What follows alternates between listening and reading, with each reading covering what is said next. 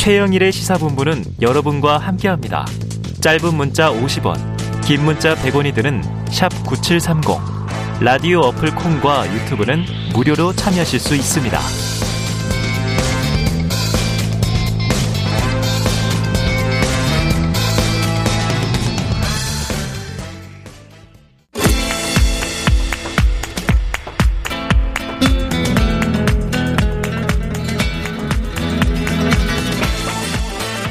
네, 정치권의 허심탄회한 속내를 들여다보는 시간이죠. 각설하고 시즌 2 장성철 공론 연구소입니까? 공론 센터입니다. 아, 공론 센터. 공감과 논쟁 정책 센터. 어, 길다. 네, 다시 한번 해 주세요. 공감과 논쟁 정책 센터 소장 공감과 장성철입니다. 논쟁. 네, 그래서 줄여서 공론 센터. 공론 센터. 네. 자, 장성철 공론 센터 센터장님. 안녕하세요. 그리고 현근택 변호사님 나오셨습니다. 어서 오세요. 네, 안녕하세요. 자, 공룡센터예요, 공룡? 아, 공룡센터? 네, 공룡 아. 어디 무슨 전시해놓고. 주라기 공원이에요? 네, 그런가 봐요. 그런 걸. 공룡과 정치를 동시에 연구하시는. 네. 자, 이 장재원 의원의 와이트인 전화 사건 이후로 지난주에 방송에 안 보이시던데요. 무슨 일이 있으셨던 겁니까? 확인해 드릴 수 없습니다. 아이, 참. 또 뭔가 있는 것 같죠, 이러니까? 아이. 아니, 그 제가 무슨 사적인 네네. 약속들이 있어가지고요. 네 미리 좀 방송 못 나간다고 얘기해가지고 그런 어. 거지 전혀 관계가 없습니다. 신상에 별 일은 없었다. 별일 없습니다. 오늘 또 이제 KBS에 전화 오니까 노력해 보겠습니다. 아, 노력해 보겠다. 네.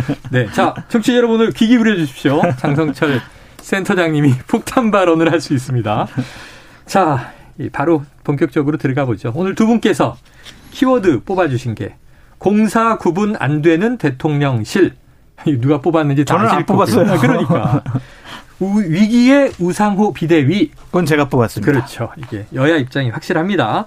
상대 쪽을 때리는 게임이다. 자, 현 변호사님께 여쭤보죠. 공사 구분 안 되는 대통령실 무슨 뜻입니까? 이건 뭐 저만 때릴 것 같지는 않아요. 네. 어, 장수 소장님도 때릴 것 같은데 어. 뭐 논란이 되고 있죠. 뭐 네. 어제 오늘 왜냐하면 나토 갔다 온 이후에 여러 가지 얘기가 있었는데 결국은 이제 지금 핵심적으로 남는 거는 사적 인연 네 이게 남는 거잖아요. 그러니까 결국은 이원모 비서관의 부인이 음. 물론 뭐 대통령 저 예전에 이제 선거 때도 도와줬다 그러고 네네네. 대통령실에 채용하려고 했다 그러는데 채용은 안 됐다는 거잖아요. 최종적으로는. 그런데 어쨌든 이번에 뭐 사전 답사도 가고 역할을 했고 그리고 어디 문화원 갈 때 뭐 사전에 가서 조율도 하고 네. 그다음에 올 때는 또 이제 1호길 타고 오고, 타고 오고. 예, 이러면서 이제 논란이 커져고 있는 거죠. 예. 거기에 더해서 또 있잖아요. 오늘은 저 인천 문제도 있던데. 그러니까. 그러니까 육촌인지 팔촌이 모르겠는데 아무튼 그분 외가 육촌 이렇게 네, 외가 육촌 있습니다. 어쨌든 친한 사이라니까 네. 거의 들어 들었더라는데 그 채용에 대해서도 사실은 이제 명확하게 잘 예명을 안 하고 있어요. 네. 법적 문제 없다 이 정도만 얘기하는 거잖아요. 네. 그러니까 법적으로 뭐 문제 있냐 없냐 따지는 건 아닌 상황인 것 같은데 자꾸 뭐 법 얘기만 하는 것 같아서 그렇고 더구나 이 지금 수행했다는 분이 또 아, 수행이 아니라 그 이원모 비서관의 부인이라는 분이 또 어제는 또 그런 뉴스 나왔잖아요. 음. 대선 기간에 경선 과정에 네네. 천만 원, 또 어머님이 천만 원, 이천만 원. 원. 네. 이천만 원이면 굉장히 큰 돈이거든요. 물론 여기가 굉장히 큰 그 한방병원 뭐 집안이기 때문에 네. 뭐 돈이 있을 걸로 보는데 이제 그러면 이제 그런 생각이 드는 거죠. 아, 개인적으로도 친하고 어. 또 선거 때 돈도 많이 내고 그러니까 또 뭐 수행할 때도 같이 가고 이러는 거 아니냐. 네. 사적 관계들이 너무 어, 중시되는 거 아닌가. 근데 문제는 이제 공적 은 질서에는 안 들어와 있다는 거죠, 네네. 이분들이. 이제 그런 부분들을 지적하고 있는데 이런 지적에 대해서 잘 이해를 납득을 못 하는 게 저는 이해가 잘 안 가요. 네. 네. 자, 그러면 이제 장 교수님께 여쭤보겠습니다. 대통령실 안, 안 물어보시면 안 돼요? 아, 물어봐야죠. 대통령실 입장도 그냥 말씀드릴게요. 네. 자, 이원모 비서관 부인의 해외 출장 동행은 특혜나 이해 충돌은 아니다. 사적 인연 때문이 아니라 대통령의 의중 파악을 잘해서다라고 해명을 했어요. 또 무보수 자원봉사였고 특별히 특혜를 주려고 한 것도 아니었고 도움이 될 것 같으니까 갔다는 건데 자 그렇다면 갈 수도 있는 거 아니냐 어떻게 생각하십니까? 제가 무보수 자원봉사 하겠다고 그러면 저를 데리고 가겠습니까? 에? 데려가지 않나요? 저를 어떻게 데리고 가겠습니까? 아, 못 그리고 대통령의 의중 파악을 잘하는 것은 음. 대통령실에 있는 직원들이 할 일이지 음. 이렇게 사적으로 인연 있는 사람이 할 일은 아니잖아요. 네네. 그러면 대통령 의중 파악을 이 분이 잘 해가지고 어. 그뭐 외교부 직원이라든지 어. 아니면은 대통령실 직원한테 전달해 줄 건가요? 네. 이게 뭐예요, 이게? 무슨 지휘 라인에 있는 것도 아니고. 그렇죠. 음. 이거는 과연 사적인 인연을 공적인 대통령실에 일에 대해서 네네. 투영을 하겠다라는 건데 상당히 부적절해 보인다라고 음. 말씀을 드리고요. 이분이 뭐 영어도 잘하시고 뭐 전문적인 역량이 있으셔가지고 데리고 갔다는 거 아니에요. 네. 그런데 가서 한 일은 뭐예요? 한국문화원에 거기 방문하는 거 업무 조율했다라는 거 아니에요? 이한 건을 처리하기 위해서 이렇게 데리고 갔다? 네네. 한국문화원 업무 조율하는 게 고도의 전문성이 필요할까요? 역량이 어. 필요할까요?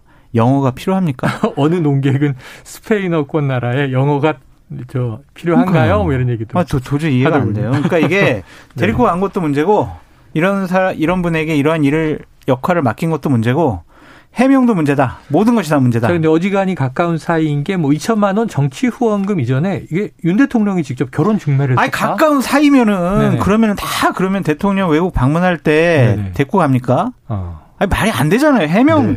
이런 해명을 한 대통령실 관계자들 전 징계해야 된다고 봅니다. 아유, 유명 전국 체인 한방병원장의 딸이자 계열사의 대표. 한방 건강식품의 그런 아나운서 출신. 그러니까 한방 건강식품에 계신 분이 네. 어떠한 전시와 기획과 관련해서 음. 고도의 전문적인 업무 역량을 갖고 있는지 솔직히 잘 모르겠어요. 네.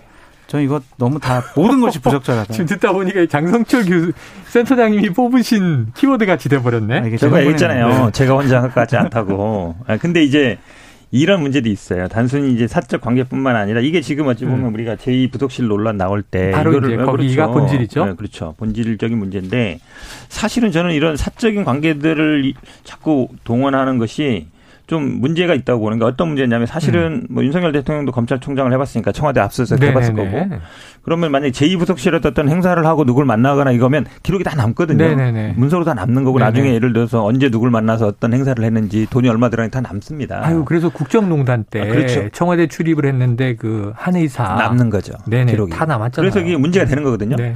근데 이렇게 개인적으로 그냥 가면 이분들은 사실은 공무원이 아니기 때문에 음. 어떤 책임을 질 일이 없어요. 물론 음. 기록은 뭐 어떻게 남았는지 모르겠지만 저는 아마 그런 것도 작용하는 것 같거든요. 음. 그러니까 윤석열 대통령 그걸 알 거에 네, 안다 고 네, 보고 네. 김건희 여사도 아, 이걸 내가 공식적으로 다 활동을 하게 되면 나중에 다 기록을 남을 텐데 네. 그냥 아는 사람 친한 사람 데리고 가면 나중에 그분들은 뭐 이뭐 비자라든 이건 받았겠지만 네네네. 대통령실의 소속은 아니잖아요. 네 그러면 이분들이 누굴 만나서 뭘 했는지 이런 건 기록이 안 남는 거거든요. 네 근데 이게 왜 문제가 되냐면 지금 이제 청와대 민정수석 도 없고 음. 특별감찰관도 없잖아요. 네. 예전에 이분들이 하던 역할 중에 중요한 역할은 물론 특별감찰관은 없었지만 민정수석은 친인척 관리를 했거든요. 음. 친인척 관리라 그러면 당연히 부인도 들어가고 부인과 가까운 사람들도 들어가는 거거든요. 네. 그 만나려고 하는 사람들. 우리가 옛날 보면 항상 무슨 뭐 큰 뭘 할 때 그분들 접촉을 하거든요. 아들, 딸이든 뭐 부인이든 해서 문제가 항상 됐잖아요. 네. 그게 결국은 두 개예요. 하나는 사업, 비즈니스. 음, 음. 두 번째는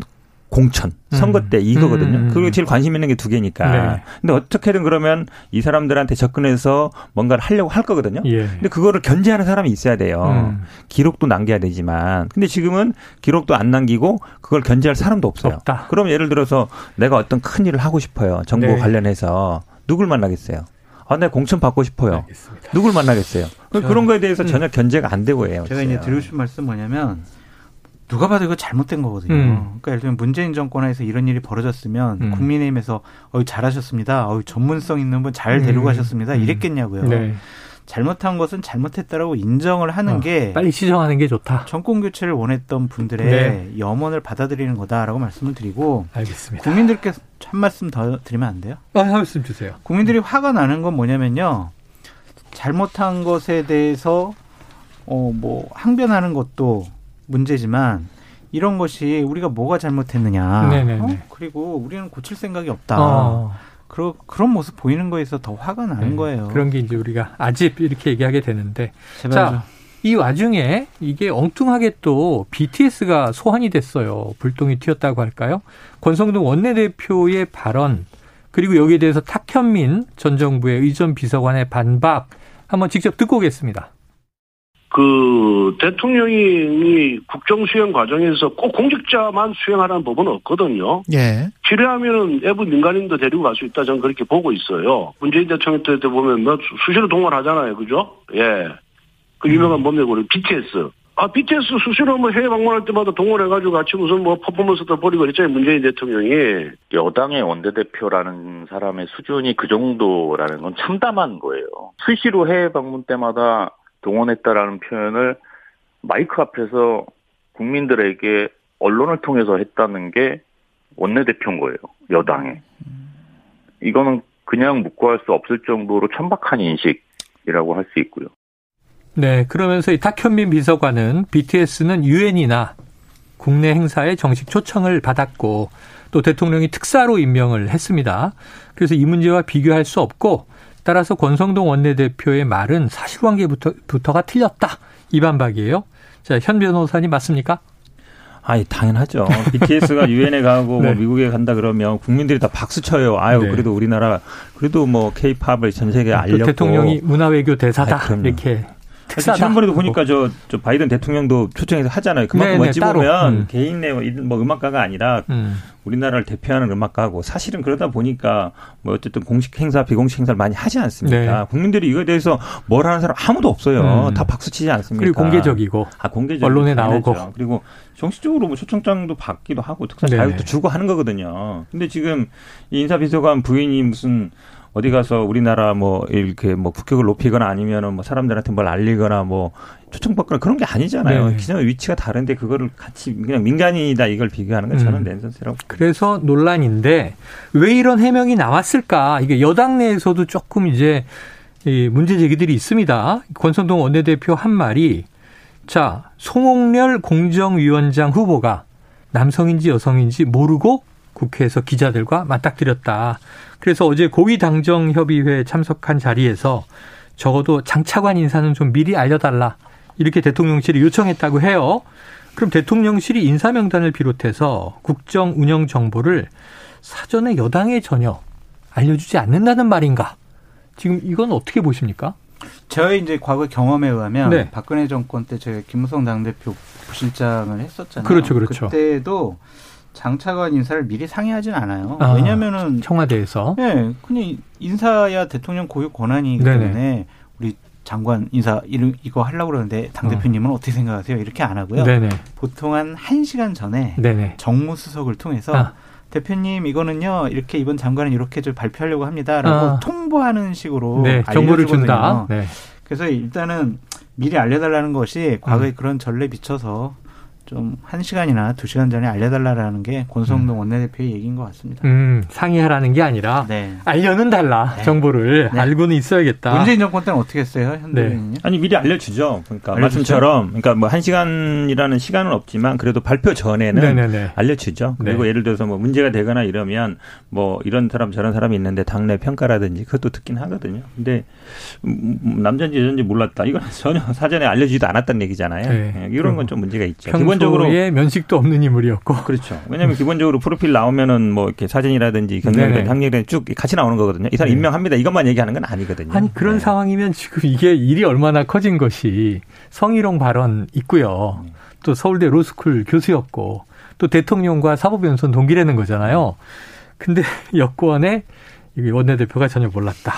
사전에 알려주, 통보는 해야 된다. 지금 여기까지 정리됐습니다. 자, 김건희 여사 비선 논란이 처음이 아닙니다. 집무실 사진 유출, 지난달 봉하마을 방문에서의 논란, 이번에 또 지인 동행. 자, 현 변호사님, 왜 이렇게 자꾸 반복돼요? 그 말씀드린 것처럼 결국은 아마 이 부속실 설치하지 않겠다. 음. 그러면서 이제 대통령 부인으로서만 역할을 하겠다. 이제 그거를 어찌 보면 그 사이에 있는 거잖아요. 네. 공식적인 네. 조직을 만들고 어, 선거 과정에 한 얘기에 대해서는 우리가 좀 약속을 못 지키게 됐다. 죄송합니다. 음. 예, 그것만 딱 하면 되는 거거든요. 네. 어려운 게 아니에요. 일단 사과한다, 얘기한다 그러면 국민들이 아, 절대 하지 마세요. 그럴 수는 없는 것 같고 음. 지금 야당에서도 아, 차라리 제2부속실 만들어라라고 음. 얘기하는 거거든요. 근데 지금 뭐 말씀처럼 이 처음이 아니잖아요. 지난 네. 봉화마을 갔을 때도 뭐 무용과 겸임 교수가 왜 갔냐 이 음. 논란이 됐었고 그러다 보니까 답변하셨는데 그렇죠. 코바나 뭐 있던 분이 두 분이 채용됐다는 게 네. 나왔었고요. 그다음에 부산에 있는 빵집을 잘 알아서 동행하셨던 네. 거잖아요. 아, 너무하세요. 네.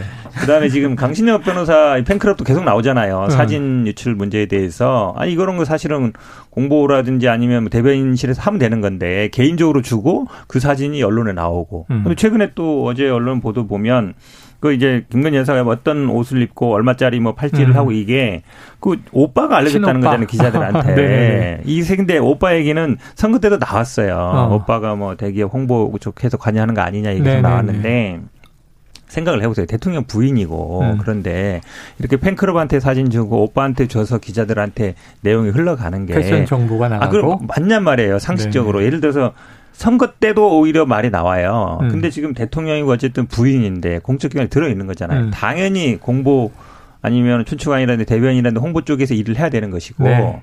개인 공사 구분이 기본적으로 안 되는 것들을 저는 너무 이게 너무나 어찌 보면 상식적인 일인데 왜 이렇게 안 될까? 저는 그래서 아 이걸 공적인 조직에 들어오기 싫어하는 거 아닌가? 아. 그러니까 자. 어찌 보면 감시 영역에서 거기서 벗어나고 싶은 그런 게 더 큰 거 아닌가? 그럼에도 불구하고 팬클럽 회장 강신호 변호사는요.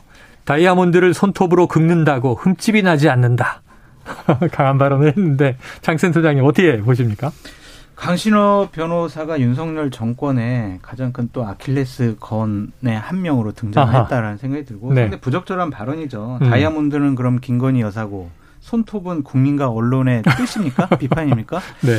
이건 말도 안 되는 비판을 음. 하는 것 같아서 아, 참 창피합니다, 진짜. 정말. 창피하다? 네. 자, 다음 키워드를 가보겠습니다. 시간이 막 잘 가고 있습니다. 자, 장성열 교수, 교수께서 꼽으신 키워드, 위기의 우상호 비대위.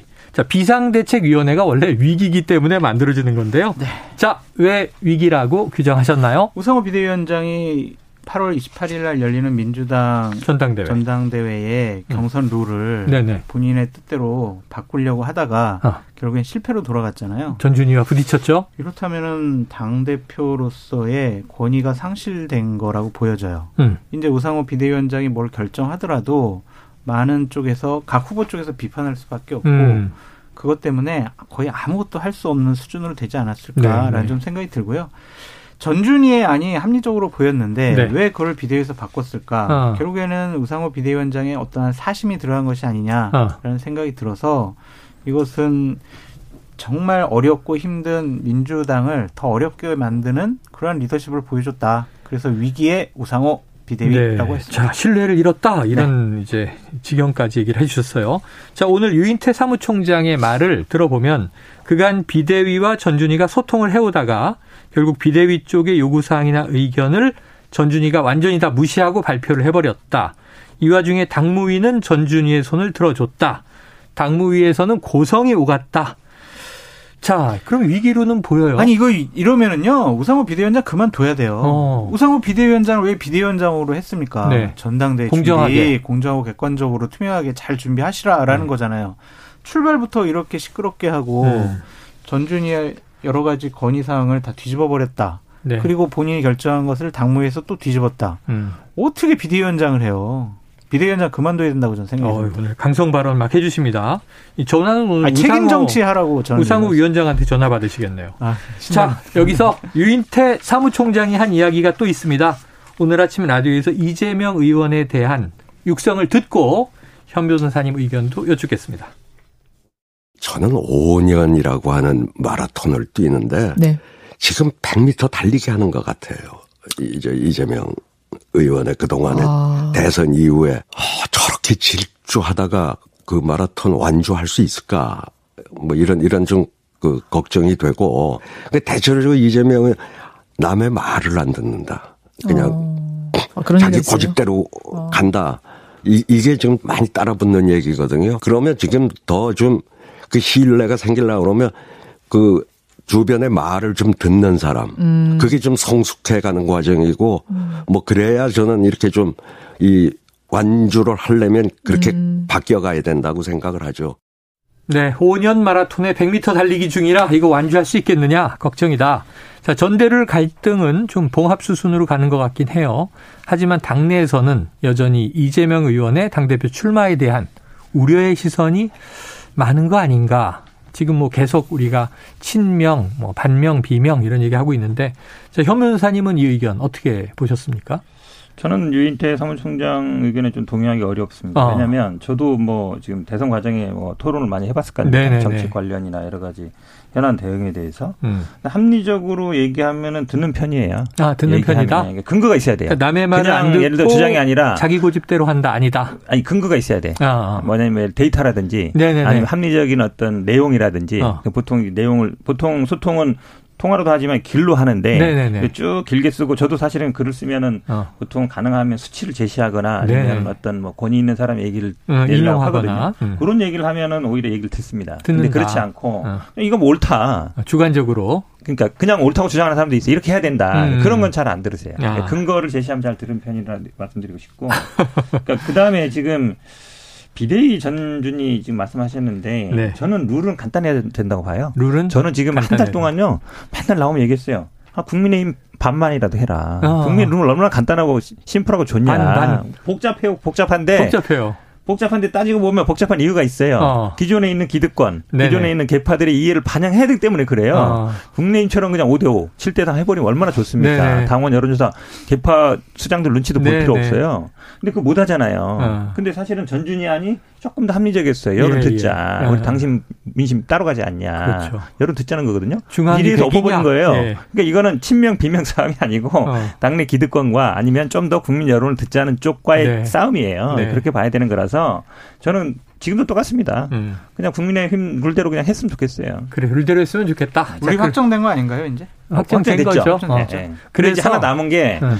당 대표와 최고위원 권한을 어떻게 할 거냐. 아, 그 문제 남았어요. 결국은 그 이제 공천 심사 일을 할때 그 전에 당 대표가 이렇게 했거든요. 음. 국민의힘도 그렇고. 근데 이제 그거를 최고위원들하고 뭐 음. 심의하고 의결하고 뭐 합의하자 뭐 이런 게 이제 쟁점으로 남아 있죠. 그거 조절할 때 항상 뭐 집단 지도 체제, 단일 지도 체제인데 그렇죠. 따로 따로 뽑으면 이제 단일 지도 체제니까 단일로 했는데 이제 음. 당 대표가 최고위원 권한을 어떻게 할 거냐 문제가 남는 거죠. 네. 자, 어, 이재명 의원에 대해서 현근택 변호사 얘기는 잘 수용해 주신 것 같고요. 아, 유인태 고문 얘기는 잘 안 들으셨나 싶은데. 자, 전당대회 또 다른 갈등의 축이 있습니다. 바로 박지원 전 비대위원장. 사실 당무위가 만장일치로 출마 불허를 결정했기 때문에 당대표 도전은 어렵게 됐습니다만 본인은 후보 등록을 강행하겠다 이런 예고를 했고요. 어, 오늘도 메시지가 계속 쏟아져 나왔어요. 자, 이 장 센터장님께 먼저 박지현 전 비대위원장의 입장 어떻게 보고 계십니까? 저는 박지원 전 비대위원장 한 명조차 품지 못하는 음. 민주당 지도부의 저런 모습은 음. 민주당이 국민정당, 대중정당으로 가겠다라는 것을 포기했다라고 말씀드리고 싶어요. 네. 공동비대위원장까지 시켰었잖아요. 그러면은 음. 뭐 권리 당원 자격 유무가 있어야 전당대회 네. 출마할 수 있어. 라는 이러한 얘기를 잣대를 들이대는 것 자체가 잘못됐다라고 음. 보여지고요. 박지원 비대위원장도 여러 가지 말과 언행에 대해서 비판받을 부분이 음, 문제가 많아요. 있지만 그렇다고 하더라도, 하더라도 민주당의 공동 비대위원장 했던 사람에게 일단 출마를 출마의 자격조차 빼앗은 것 음. 자체는 민주당의 편협함 그러한 자신들의 기득권을 지키겠다라는 음. 것 그리고 박지원 비대위원장이 우리 869로 물러나라고 그랬지 음. 이 화가 난다. 사감이 있다라는 공격으로부터 네. 자유로울 수가 없어요. 민주당이 대단히 잘못된 결정을 했어요.